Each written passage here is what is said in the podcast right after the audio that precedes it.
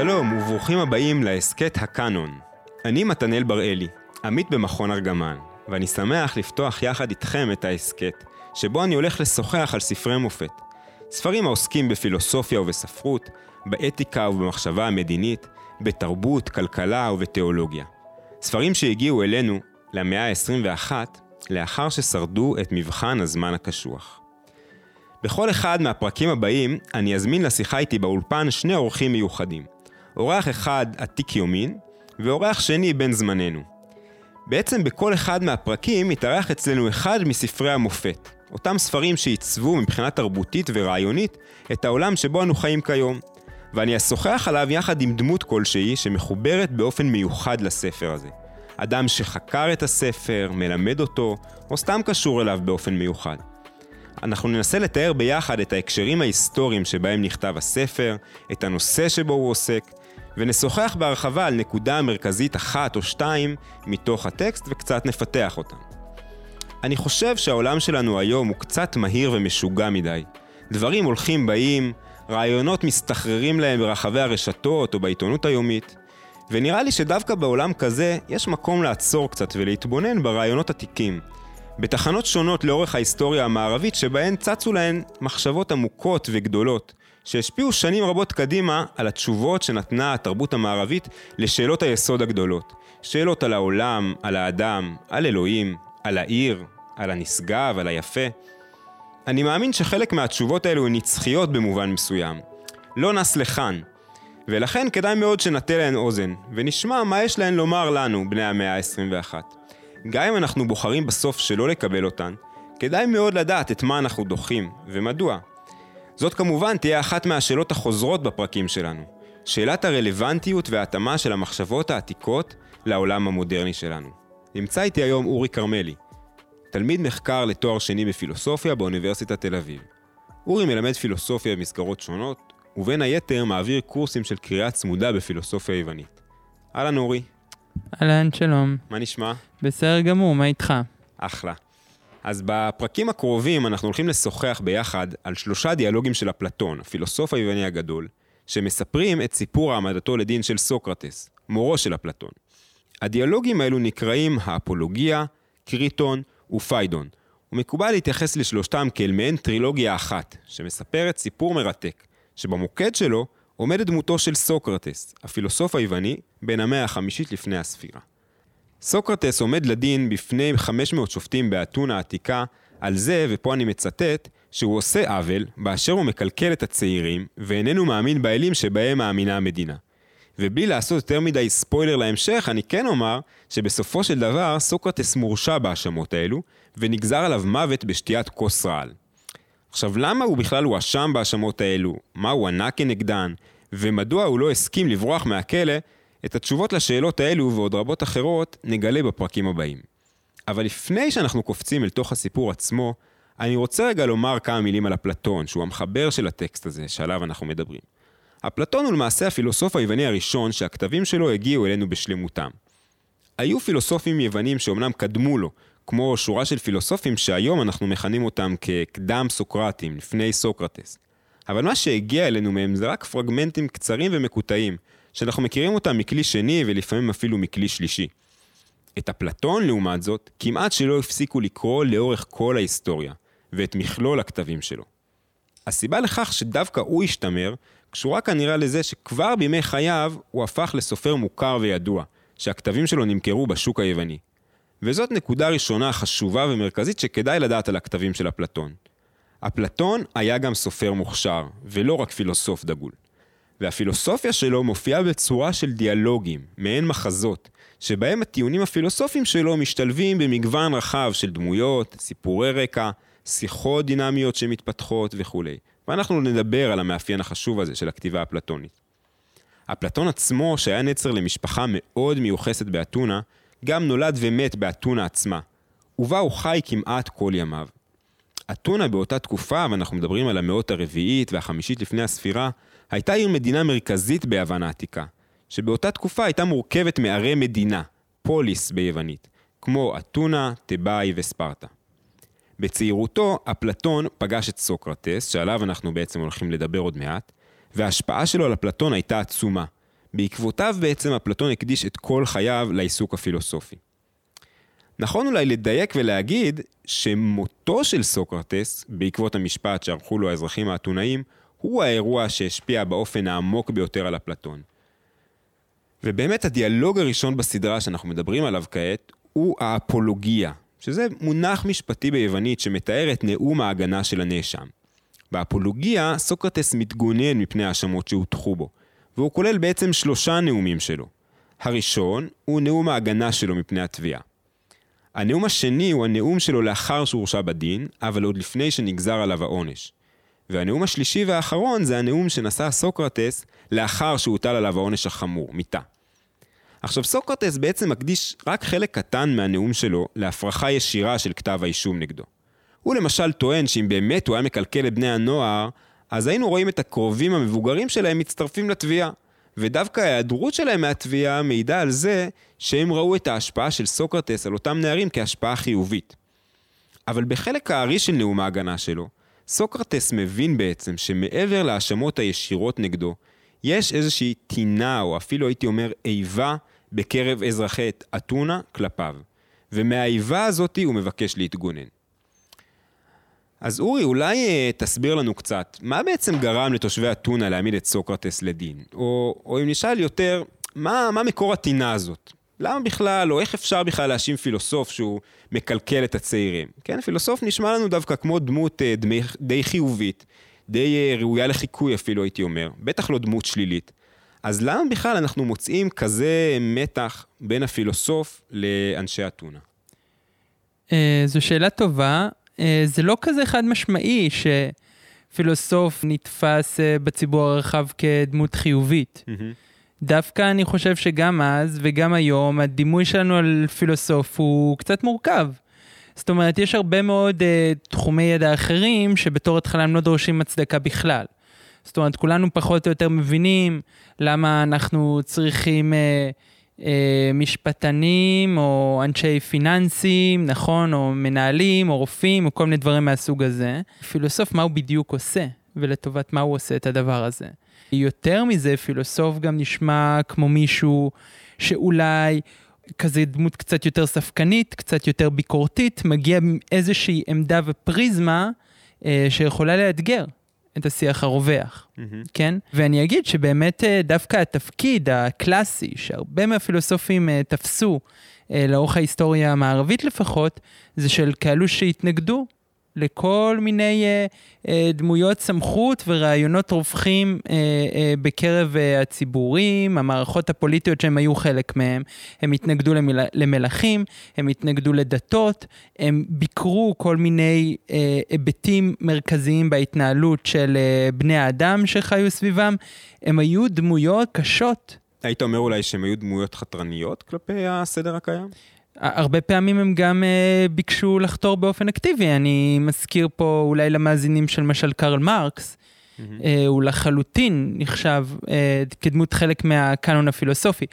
ללא קשר אם אנחנו מסכימים או לא מסכימים עם העמדות שלו, הדמות הזו היא ודאי דמות חתרנית מאוד, והיא באמת מגלמת הרבה מהאיכויות האלה של פילוסוף. זאת אומרת, יש איזשהו תיאור מעניין של משה הס, שהוא ממש רואה לפניו איזשהו נביא כזה, mm-hmm. כשהוא רואה את קרל מרקס מדבר, וקרל מרקס אה, בתחילת המניפסט הקומוניסטי בא ואומר, מה שאני אומר זה במובן מסוים הולך נגד כל הדתות ונגד כל ראשי הממשלות. אני רוצה, והמלכים כמובן, אני רוצה לדבר איתכם על הדינמיקה האמיתית של הדברים.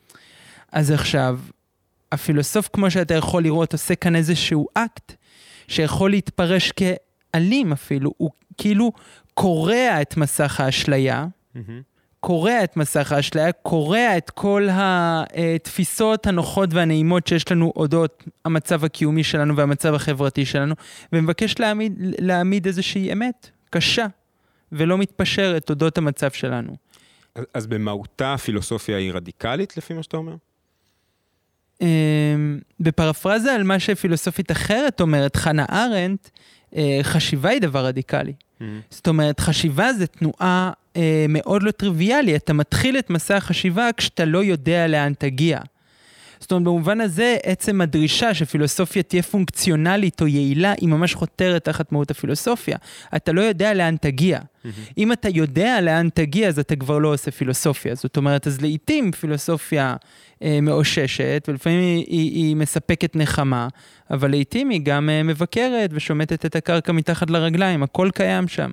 אם נחזור אה, לסוקרטס, אז אה, סוקרטס כאיזשהו אב טיפוס של פילוסוף, ממש גילם את כל התפקידים השונים האלו שאנחנו אפילו באופן אינטואיטיבי כזה יכולים לייחס לפילוסוף. היו כאלה כמו המחבר הקומדיות המפורסם, אריסטופנס, שייחס לו איזשהו אה, אה, התנהלות סער, אה, כזו, טיפוס אה, בסופו של דבר די מגוחך, שאין קשר כל כך בינו לבין אה, מצוקות היום-יום, והוא עשוי בכל מיני אשליות ופנטזיות שנמצאות הרחק מעבר למישור הארצי שבו אנחנו חיים. Mm-hmm. אה, ויש אה, דמויות ש, שתפסו את ההשפעה שלו בצורה קצת יותר רצינית, אנחנו פוגשים אותם גם באפילוגיה, והם טענו שהוא דמות בעייתית שמש, שמסכנת את השלמות של הפוליס בצורה כזו או אחרת. הרבה מהדמויות האלה היו גם מקרב ההמון, וחלקם גם דמויות אריסטוקרטיות, אבל צריך לומר שלצד כל אלו, היו לסוקרטס גם הרבה מעריצים. Mm-hmm. בינם אפלטון, שציינתי אותו, אבל ברור שעצם הסכנה שמגולמת בו נובעת מזה שהוא מצא הרבה אוזניים קשובות מאיזושהי סיבה. וזה באמת איזושהי נקודה מעניינת, שיש כאן הרבה אנשים שמאוד מקשיבים ומתרשמים מסוקרטס. מעניין אולי לחשוב מה הפרופיל שלהם, מעניין אולי לחשוב מה בדיוק נגע בהם, לעומת הרבה אנשים שתופסים אותו או כמגוחך או אפילו כמסוכן. כלומר, לולא שסוקרטס היה אה, מצליח באיזשהו אופן, או באיזשהו מובן, לא היינו מגיעים למצב כזה שבו תושבי אתונה מרגישים צורך להיפטר ממנו, או לפחות חלק מתושבי אתונה. נכון, זאת אומרת, אנשים uh, שמדברים שטויות קיימים בכל זמן ובכל מקום, והם לא, לא צריך להדביק להם שום טייטל. סוקרטס היה מסוכן. דווקא בגלל שבין אם הוא אמר שטויות או לא, היה להם, היה לדברים שהוא אמר איזשהו כוח שכנוע חזק מאוד. מעניין, אז אולי באמת ניקח רגע איזשהו דימוי שסוקרטס עצמו משתמש ביחס לעצמו בדיאלוג הזה באפולוגיה, ותוך כדי הנאום שלו הוא, הוא בעצם אומר שהוא הוטל על ידי האל, על המדינה, בתור הדורבן של סוס גדול ואציל אבל עצל. כלומר, האל שלח אותו לאתונה בשביל להיות זה שמדרבן, שמאיר, שמעורר את uh, תושבי אתונה, שבמשל שלו הם נמשלים לסוס גדול ואציל אמנם, אבל סוס עצל, או uh, סוס שהתעייף קצת, וסוקרטס בא להאיר את אותו סוס עצל. עכשיו, אם אנחנו uh, נתבונן רגע בדימוי הזה, יש בו משהו מאוד מאוד מוזר, כי כל מי שמכיר קצת את אתונה של אותה תקופה יודע שזאת הייתה עיר מאוד תוססת, מאוד חזקה, פעילה, גם מבחינה מסחרית, גם מבחינה צבאית, עיר עם, עוצמה, עם עוצמה צבאית מרכזית ב, ב, ביוון העתיקה. ואני בטוח שתושבי אתונה לא תפסו את עצמם כאנשים עצלים או כאנשים מנומנמים. ו, ומה מה בצ, מה ב, ב, ב, בדימוי הזה, מש, מה אנחנו יכולים להבין ממנו לגבי האופן שסוקרטס תופס את אתונה? למה בכלל הוא מתאר אותה בתור סוס עצל? את, ה, את הדואליות המעניינת הזו, אנחנו יכולים uh, לראות גם בתוך הדיאלוגים עצמם. זאת אומרת, סוקרטס לא בחר פה גם איזושהי חיה משפילה. כן. סך הכל אנחנו מדברים פה על סוסים, uh, חיות חזקות, גדולות, אציליות, הכל בסדר מהבחינה הזו. ובאמת, גם uh, לאורך ולרוחב הדי, הדיאלוגים של סוקרטס עצמו, סוקרטס uh, בוחר להתמודד מול דמויות בעלות שם. Mm-hmm. הוא הולך ו... ומנהל דיונים ערים מול uh, קציני צבא, מול uh, uh, דמויות uh, מרכזיות בהוואי האתונאי, אנחנו קוראים לחלקם סופיסטים, זאת אומרת איזה שהם אנשי uh, מסחר וציבור והנהגה ש... מדינאים דגולים באתונה. נכון, מדינאים uh, דגולים באתונה, משוררים, כל מיני, כל מיני uh, uh, uh, uh, מרכזים שונים. מרכזי כוח שונים שהיו בקרב אתונה, והוא לא בא באיזושהי עמדה מזלזלת, אבל כן הוא זיהה, סוקרטס זיהה באופן עקבי, איזושהי נקודת עיוורון שרווחה בקרב אה, הדמויות השונות הללו, וזה שלטענתו, עם כל העוצמה של העשייה שלהם, אין להם כמעט שום יכולת לנהל רפלקציה, mm-hmm. כמעט אף פעם. זאת אומרת, כשאתה תבוא ותשאל אותם, אוקיי, אה, אני רואה אותך שאתה משורר דגול, וזה, תספר לי בבקשה, מהו היופי שאותו אתה מנסה לגלם? או שהוא בא לאיזשהו כהן דת ואומר, אוקיי, אני רואה שאתה צדיק ואהוב על האלים, בוא תגיד לי ברשותך מהו צדק ואיך אנחנו מתקרבים אל האלים שאותם אתה שואף לשרת. ואז פתאום נשמטת הקרקע. אף אחד לא יודע להסביר את הפעולות שלו. Mm-hmm. אף אחד לא יודע להסביר למה הוא עושה את מה שהוא עושה. ופתאום מאתונה המפוארת, מלאת העשייה והרצינית והמחויבת עם המסורת הדגולה, יכול להיות שסוקרטס מתחיל להרגיש שהוא חי באיזשהו עולם של עיוורים. כן? אנשים שפועלים ולא מודעים למה הם עושים את הפעולות שלהם. אבל למה זה כל כך חשוב הרפלקציה הזאת או המודעות הזאת? כלומר, כל עוד החיה הזאת היא מתפקדת, פעילה, הפוליטיקה של אתונה עובדת, הכוח הצבאי שלה אה, חזק מספיק בשביל להגן עליה ואולי אפילו לכבוש מקומות אחרים כשצריך. אה, למה המודעות הזאת, הרפלקציה הזאת, היכולת של המשורר לתת דין וחשבון לשאלה אה, מה הופך שיר לשיר ומה, ו, ומה הופך סיפור לסיפור ומה הופך שיר טוב לשיר טוב, למה כל הרפלקציה הזאת היא חיונית בעיני סוקרטס? אוקיי, okay, אז אין תשובה אחת לשאלה הזו. יש הרבה תשובות לשאלה הזו. Uh, uh, אני אנסה להציע פה כמה כיוונים, וזה באמת שאלת מפתח. אני אגיד, לא רק בנוגע לסולם ערכים הפילוסופי, כפי שאנחנו מכירים אותו, אלא בנוגע לכל מה שאנחנו מוקירים בתרבות המערבית בכלל, mm-hmm. כן? בואו נתחיל מהדבר הבא, כן? מדוגמה, נתחיל מהקהל הכבד באיזשהו מקום. מה היה לפני שהיו פילוסופים? לפני שהיו פילוסופים, השירה, המיתוס, הפואמות הגדולות אה, אה, של יוון, כותבי הטרגדיות, הם האלו שקיבלו את המנדט על הנחלת הערכים, הנחלת האתוס, עיצוב הדמויות שניצבות במרכז הפנתיאון היווני וכולי. אה, במרכזם כמובן אה, הומרוס והסיודוס, שכתבו את הסיפורים הגדולים.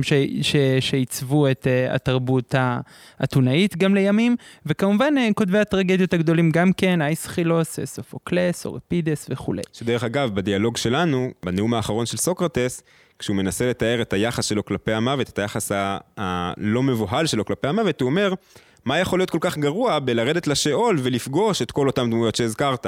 את הומרוס, את אסיודוס, כלומר, אלה הדמויות שסוקרטס אומר לשופטים, אני לא מבוהל מהמוות כי אני הולך לפגוש את אותן דמויות בשאול. יפה. אבל המדע, אולי אנחנו נגיע לזה בהמשך, אולי אפילו בפרקים הבאים, העמדה הזו הייתה מאוד לא רווחת בקרב הציבור היווני בכל מקרה. Mm-hmm. אבל על כל פנים, אוקיי, אז יש את הדמויות האלו, שים לב שמאפיין את כולם איזשהו מימד מסוים של היעדר רפלקציה, של היעדר יכולת לבוא ולהגדיר מה אני עושה. זאת אומרת, יצירת אומנות, ובפרט אה, אה, מין שירה אה, אה, עתיקה כזו, אפית, בסגנון של הומרוס, היא פעולה סוג של נבואית. Mm-hmm. זאת אומרת, אה, כשהומרוס בא ופותח את החיבורים הגדולים שלו, הוא נושא איזושהי תפילה קצרה אל המוזה, כדי שתאפשר לו לספר את הסיפור של, של האיליאדה של אכילס ומלחמת טרויה, ושל אודיסאוס והחזרה שלו הביתה. שאולי רק תסביר מי אלו המוזות? אוקיי, okay, אז המוזות הן אלות אה, של השירה והאמנויות השונות, וכשבן אדם בעצם אה, נוקט איזושהי פעילות אומנותית, הוא מצליח לפעול אותה מכוח השראה שמעניקות לו המוזות. זאת אומרת, יש כאן איזשהו מפגש בין הארצי לבין האלוהי, והוא בעצם זוכה להיות איזשהו כלי של כוח גבוה. אוקיי, במילים אחרות, הפעולה הזאת תמיד מנוכרת לאדם ולתבונה שלו. כלומר, זה עומד בניגוד לרפלקסיה שאותה סוקרטס מחפש. כן, כי, כי, כי איך אתה תוכל לדעת? זאת אומרת, אתה רק מתווך את המסרים האלה, אתה לא הזה שיצרת, אתה רק אפשרת במובן מסוים את תופעת היצירה, mm-hmm. כן? ועכשיו סוקרטס בא, ועכשיו, מה זה יוצר? זה יוצר, זאת אומרת שיש איזשהו קאנון מאוד חד, ברור, מסוגר, שאלה הם הטקסטים שאליהם נשואות עינינו, אלה הם הדמויות שאליהם נשואות עינינו, ואין שום יכולת לבוא ולהסביר למה. אין שום יכולת לבוא ולהסביר, אוקיי, לאיזה פרמטר אה, אה, הטקסטים האלו, כאילו, איזה פרמטר משקפים? כן, באיזה, בהתאם לאיזה פרמטר הם, הם, הם באמת הוכנסו אל הפנתיאון. זה, זה מעניין מה שאתה אומר, בגלל שאת אותה פעולה הזאת של לבוא ולדרוש רפלקציה, לבוא ולדרוש צידוקים או הסברים לאותן פעולות, היא יכולה להתפרש בשני מובנים שונים, או, בש... או יכולה ללכת לשני כיוונים שונים, אולי זה יותר מדויק לומר את זה כך. כלומר, זה יכולה להיות פעולה אה, אה, אה, חתרנית במובן הזה שהמטרה של הרפלקציה, או המטרה של הבירור, זה בשביל לקעקע את אותן נורמות, זה בשביל אה, להצביע על החולשות שלהם במטרה לפרק אותם, במטרה להראות איזושהי ריקנות, או שהנורמות האלה חלולות מבחינה פילוסופית, ואז אנחנו משתמשים ברפלקציה הזאת בעצם בשביל להקריס את כל המערכת הזאת.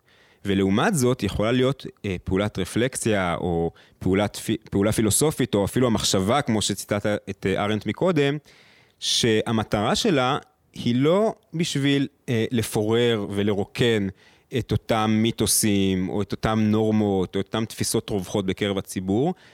לא הייתי אומר בשביל לחזק את אותם נורמות, אבל כן מתוך דאגה לעיר, דאגה לטובתם של האנשים.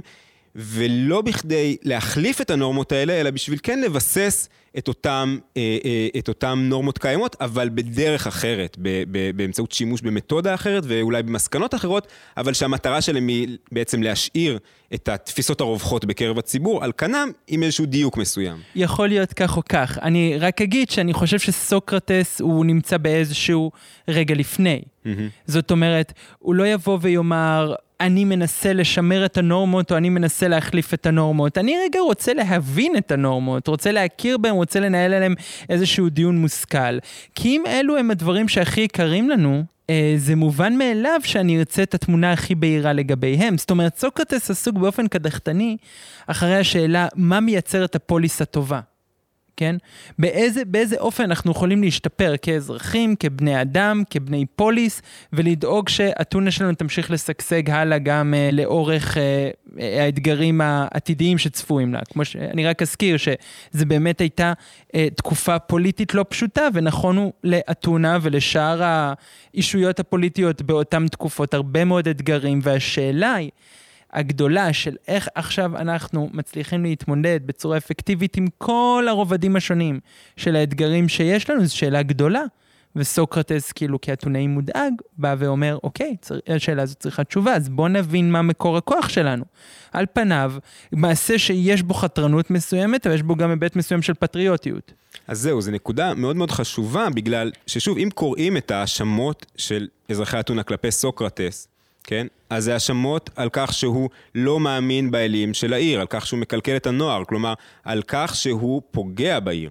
וחשוב להבין שסוקרטס בעצם, הטענה שלו היא שהפעילות הפילוסופית שאותה הוא עושה, היא זאת שדואגת לטובתה של העיר. כלומר, הוא שותף לאזרחי אתונה בדאגה העמוקה לעתידה של אתונה. יש פה משהו חסר שאותו הוא מבקש להשלים, אבל מבחינתו, וזה מה שהוא מבקש להדגיש בדיאלוגים האלה, מה שהוא עושה זה לדאוג לאזרחי אתונה, לדאוג למידה הטובה שלהם, לדאוג לנשמה שלהם. כלומר, הוא בא ואומר לאזרחי אתונה, אני איתכם באינטרס שלכם, אני גם כן רוצה אה, אה, לשמור על טובתה ועתידה של אתונה. אמת, ככה הוא טוען, אבל רגע, כן, אה, אה, אה, נבין קצת את הפרספקטיבה של תושבי אתונה, אוקיי, אבל כל מה שעשית לאורך הקריירה שלך, זה לא להיות מועיל בשום צורה, וללכת ולקעקע את כל המוסדות שלנו, את כל המסורות שלנו אחת אחרי השנייה. זאת אומרת, לא, האתונאים לא מזהים שום פעילות קונסטרוקטיבית בעשייה הפילוסופית של סוקרטס. וזה שוב חוזר לשאלה היסודית של מה בעצם, מה בעצם פועל הפילוסוף. Mm-hmm. כאילו, זאת אומרת, מילא, אנחנו גם רואים את זה אצל פילוסופים מאוחרים יותר, היית גם נותן איזושהי תיאוריה. אבל סוקרטס הוא פילוסוף אפילו במובן עוד יותר ראשוני, כן? הוא שואל שאלות, לפעמים גם מציע קצת הצעות, אבל הוא בעיקר יוצר חלל. הוא לא מעניק שום תוכן, הוא לא נותן שום מסגרת חשיבה, הוא יוצר חלל. ואת החלל הזה, קל מאוד אה, אה, להמיר לאיזשהו סוג של כאוס. זה מאוד דומה לאיזשהו סוג של כאוס, לאיזשהו סוג של אנרכיה. באמת, סוקרטס עצמו, כשבדיאלוג הוא, הוא מזכיר את הטינה שהוא מרגיש שיש בקרב תושבי אתונה אליו, אז הוא, הוא אומר, מה שמייחד אותי, אה, בשונה מאחרים, כן, והוא אומר, אני חכם, ככה האורקל בדלפי אמר שסוקרטס הוא החכם הגדול. סוקרטס אומר, מה שמייחד את החוכמה שלי, זה לא זה שאני יודע דברים שאנשים אחרים לא יודעים, אלא זה שאת מה שאני לא יודע, אני לא חושב שאני יודע. כלומר, זה מאוד מאוד מתקשר למה שאמרת קודם, כלומר סוקרטס קודם כל בא ואומר, האיכות המיוחדת שלי כפילוסוף זה ההכרה בגבולות הידיעה שלי. לדעת מה אני יודע ומה אני לא יודע. בשונה מאותם אה, אה, אנשים שאיתם הוא ניהל שיג ושיח במרחב הציבורי, שלטענתו הם מדמים שהם יודעים דברים שלמעשה אם, אם נחקור קצת ואם אם, אם ניכנס לבפנים, נגלה שבעצם הם לא יודעים. כלומר, ההכרה במגבלות הידיעה והרפלקציה, גם שעוד לא יודעת לתת תשובות, אבל לפחות יודעת לזהות את, ה, את החללים האלה, את אותם מקומות ש, שאנשים אה, אה, אה, חושבים שהם יודעים, אבל למעשה אין להם דין וחשבון מלא על אותם מקומות, זה מה שסוקרטס מתאר בתור האיכות המרכזית שלו כפילוסוף. אמת. וזו אה, נקודה מאוד מהותית בתולדות הפילוסופיה ובתולדות המחשבה בכלל. להחליף את תחושת, אה, לייצר את ההבחנה בין הידיעה לבין תחושת הידיעה. Mm-hmm. והיום אנחנו אולי נמצאים עמוק, כאילו, אחרי תהליך מאוד ממושך שנעשה עם הדבר הזה, ועדיין המסר הזה אקטואלי, כי הוא, כי הוא אקטואלי תמיד לחייהם של בני אדם, אבל אז זה היה ממש אמירה אקוטית. זאת אומרת, אני מבין שיש איזשהו מין משורר נביא שבטוח שהוא יודע, כן? שיש לו איזו חוויה עמוקה שעכשיו הדבר שהוא אומר זה הדבר הכי נכון. או איזושהי פוליטיקאי שמשלהב את הציבור למה צריך לצאת למלחמה, כן? או איזשהו, לא, לא משנה, כל דמות אחרת שבאה ומדברת בעד צדקתה, וצריך להזכיר, רטוריקה ביוון הייתה מאוד מפותחת, והיה אפשר לטעון טיעונים טובים וחזקים ומעניינים בעד כל מיני כיוונים וכל מיני דרכי פעולה. אבל סוקרטס בא ואומר, אוקיי, דווקא בגלל שאני בסביבה רוויית אינטלקט, אני צריך איזשהו הזמל מנתחים חד יותר להבחין בין ידיעה לאשליית הידיעה, כן? וסוקרטס, במקום להציע איזשהו כלל אצבע לוגי, הוא דווקא מחזיר אותנו כאן ל... למישור האתי, כן? הפנימי, האישי, הרפלקטיבי, המקום השקט והמאוהר שנמצא אה, במונולוג של האדם עם עצמו, והוא אומר, אה, אני יודע להבחין אני יודע להבחין בין מה שאני יודע לבין מה שאני לא יודע. ומעניין בהקשר הזה גם לצייר, לציין אמירה אחרת שלו, שהוא דיבר בעד קיומו של איזשהו דמון, mm-hmm. דמון זה לא שד, אלא דמון זה איזשהו קול פנימי. קול פנימי שלא ברור כל כך מה המקור שלו ומאיפה הוא מגיע. אבל כן קול פנימי עם איזושהי אוריינטציה אלוהית. כן, זאת אומרת, זה, זה מושג שהוא מגיע מהמרחב המיתי. Mm-hmm. אה, סוקרטס... בגדול, טוב, הדיאלוגים הם טקסטים רחבים וענפים, אבל בגדול הוא לא מדגיש באופן סיסטמטי את ההקשר האלוהי של הדבר. נכון, אבל לקרוא לדמון קול פנימי באוזן המודרנית שלנו היום, זה נשמע משהו שממש המקור שלו הוא בתוך האדם, איזושהי התעוררות פנימית לגמרי, ואני חושב שכן למושג הזה דמון, בהקשר שסוקרטס מדבר עליו, יש איזו משמעות כקול חיצוני דווקא, כלומר משהו ש... מקור השראה, כמו משהו בדומה למוזות שתיארת קודם. מאוד יכול להיות. אני רק אציין ששאלת איך אנחנו תופסים את החוץ והפנים mm-hmm. לאורך תקופות היסטוריות שונות בתרבויות שונות, זו שאלה ענקית, ענקית, ענקית, ענקית, כתבו עליה המון. כן, צ'ארלס טיילור הקדיש לזה ספר שלם על המקורות של העצמי, איך אנחנו בעצם כוננו במשך התקופה המודרנית, ההבחנה הזאת בין הפנים לחוץ, מה מגיע מבפנים, מה מגיע מבחוץ. נהדר, שווה גם לציין את קרל יונג והפסיכולוגיה של הדת שלו, ששם הוא בא ומסביר איך כל מיני קולות שתפסנו אותם כחיצוניים, לאט לאט עברו איזושהי הפנמה ואנחנו אומרים שהם למעשה חלק מאיתנו, ועד היום זה לא כזה ברור, זאת אומרת, אני רואה שקיעה. ואני מתמלא באיזושהי תחושה של שגב או משהו כזה. זה, זה, זה פנימי, זה חיצוני, זה שלי, זה של האובייקט. אז אני חושב שהיום המאזין המערבי, המלומד הממוצע יגיד, מה, זה סתם חילופי כימיקלים במוח וזה רק איזה תחושה שלי, אבל זה לא כזה ברור. כאילו, mm-hmm. כל בני האדם אולי חווים איזושהי יראה מסוימת, ויכול להיות שזה אפילו מוטבע בביולוגיה שלנו, יכול להיות שזה אפילו מוטבע בעצם ההיות הקיומי שלנו כבני אדם בעולם. אבל על כל פנים, מה שאני בא לומר זה שיש את הדמון הזה, שהוא בא ואמר לסוקרטס מה לא לעשות. כן? זאת אומרת, אנחנו, והדמון אף פעם לא הנחה אותו מה כן לעשות, אבל הוא תמיד היה אומר לו מה לא לעשות. וזה מאוד מזכיר את האמירה הזו שאני יודע להבחין בין מה שאני יודע לבין מה שאני לא יודע. במילים אחרות, סוקרטס בא ואומר, אני יודע לזהות הונאה עצמית כשאני נתקל בה.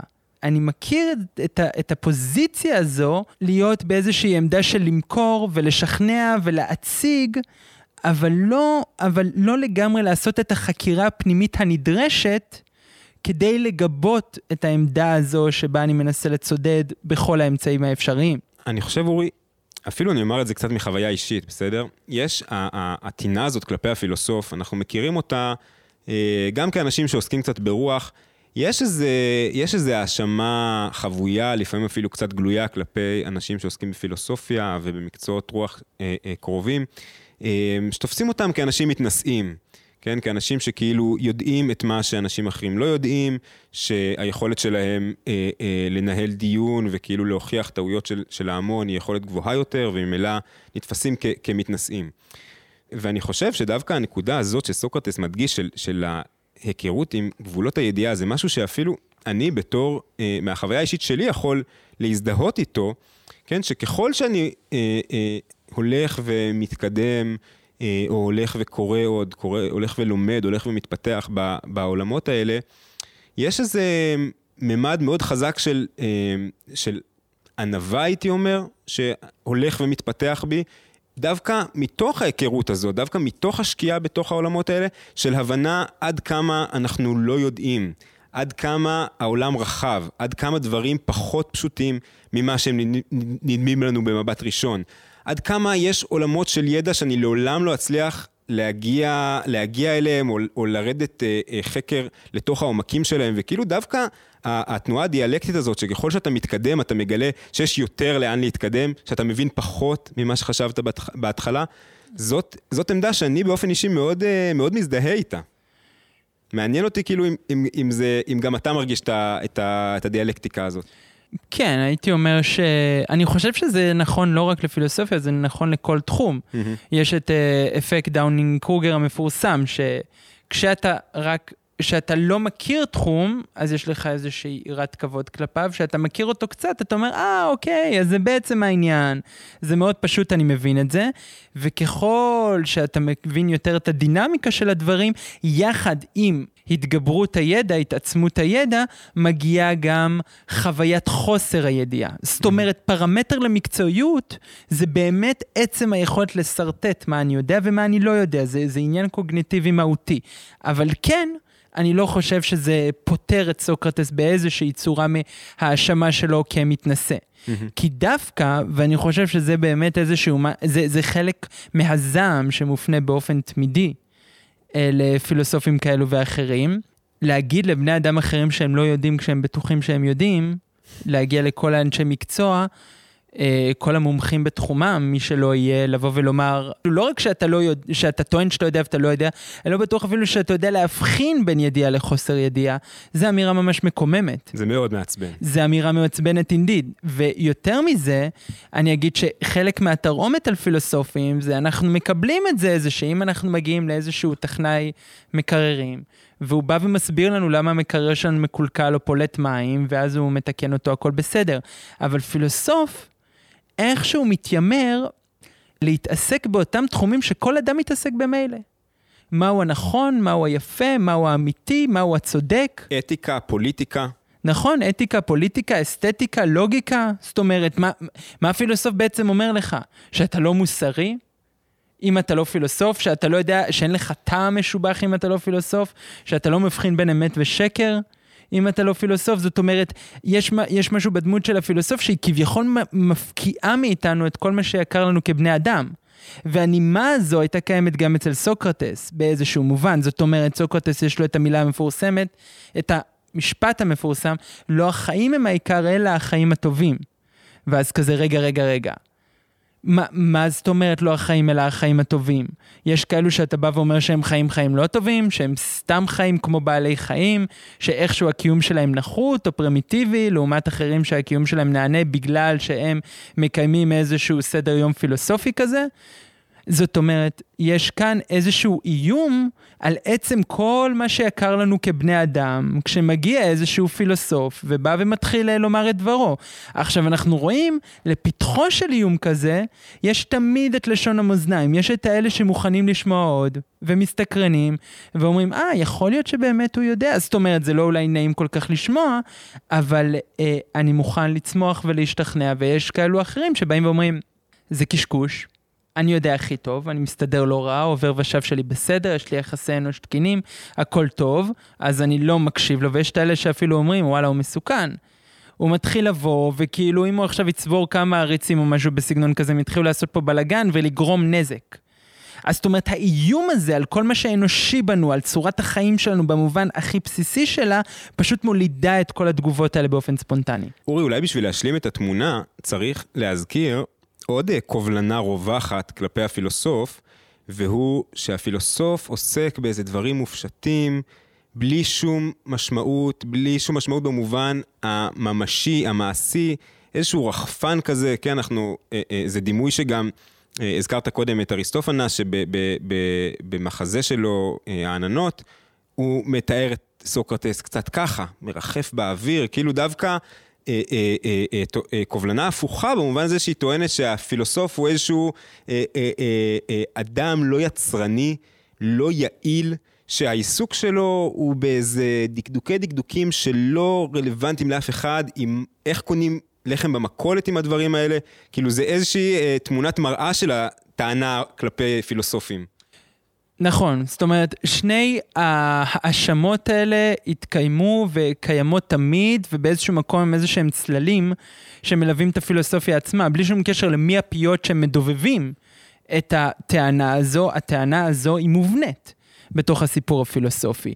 כן, אז אני רק אחזק את מה שאתה אומר, אכן, אה, כאילו, הקומדיה שנכתבה על סוקרטס מאשימה אותו בדיוק בדברים האלה. וסוקרטס מגיב לשתי ההאשמות האלו בעצם. נכון. אני אגיד רק שאני חושב שסוקרטס הוא השכיל לראות אולי משהו ש... ובאופן כללי פילוסופיה היא, היא אולי דווקא ה... הרעות הרחוקה שלה מייצרת איזושהי תחושה שהיא, שהיא מנותקת, אבל למעשה ההפך הוא הנכון. הפילוסופיה האמיתית היא עסוקה בשורשי החיים.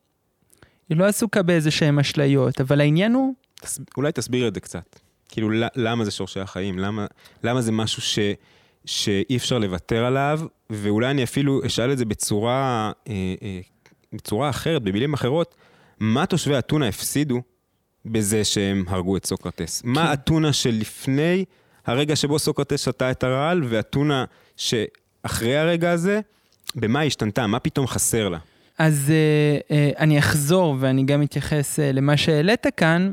אפשר להסתכל על הקיום החברתי, הפוליטי, האנושי בכל מיני רבדים. זאת אומרת, באמת השאלה הכי בסיסית זה לבוא ולשאול, אוקיי, אה, אה, זה עוזר לך לקנות לחם במכולת? לא. אז תודה רבה להתראות, זה לא נחוץ.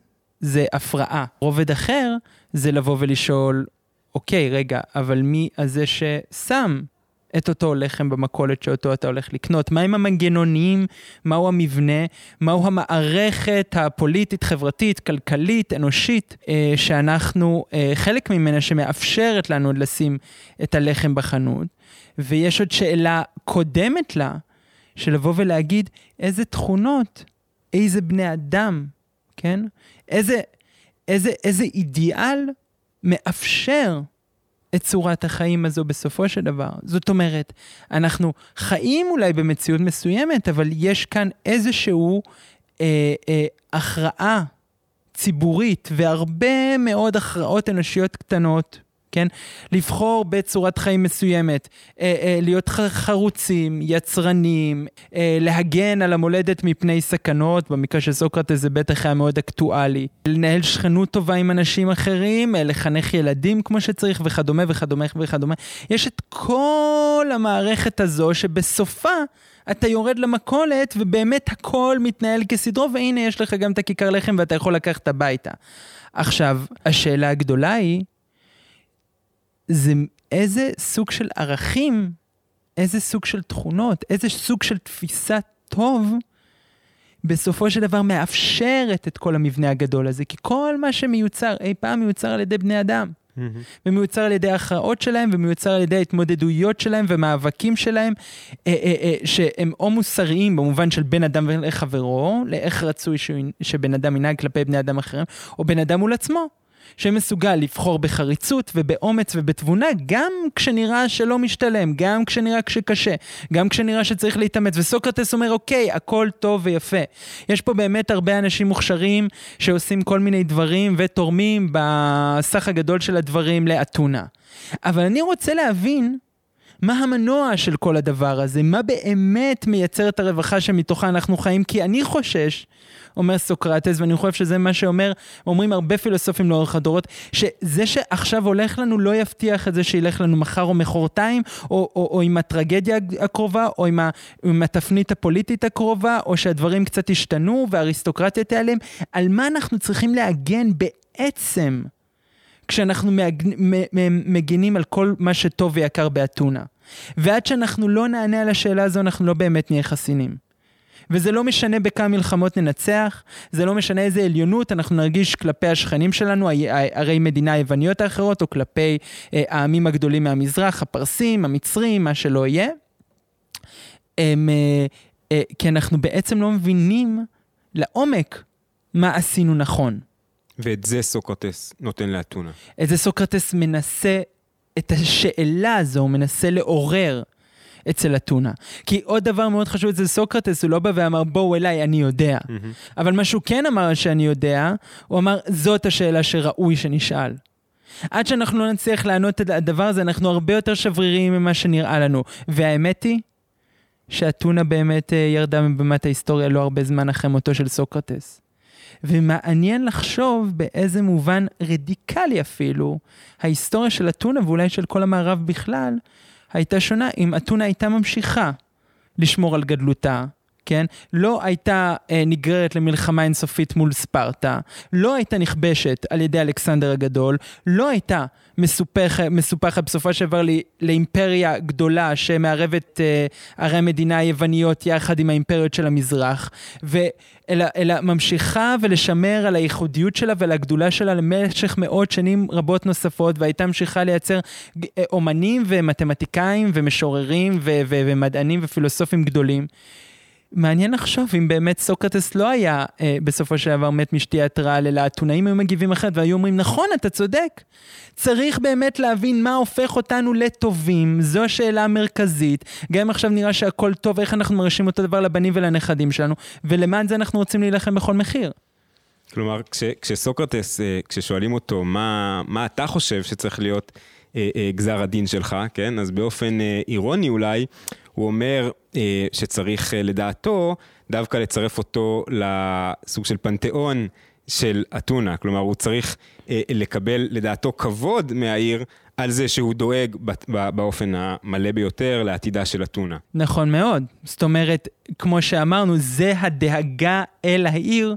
במדרגה ראשונה. ושוב אני חוזר לעניין הזה, לא העיסוק בשאלות מנותקות, אלא עיסוק בשורשי החיים, זה מה שמעסיק את סוקרטס כפילוסוף. מרתק. תודה רבה אורי על שיחה ממש מעניינת אה, שככה פותחת את, ה, את העיסוק שלנו ב, בשלושת הדיאלוגים אה, על משפטו ומותו של סוקרטס. תודה רבה לכם המאזינים שהייתם איתנו עד עכשיו. תודה לך אלקנה שעורך את ההסכת בחן רע ובכישרון. ההסכת זמין בכל אפליקציות ההסכתים המובילות. ניפגש בפרק הבא.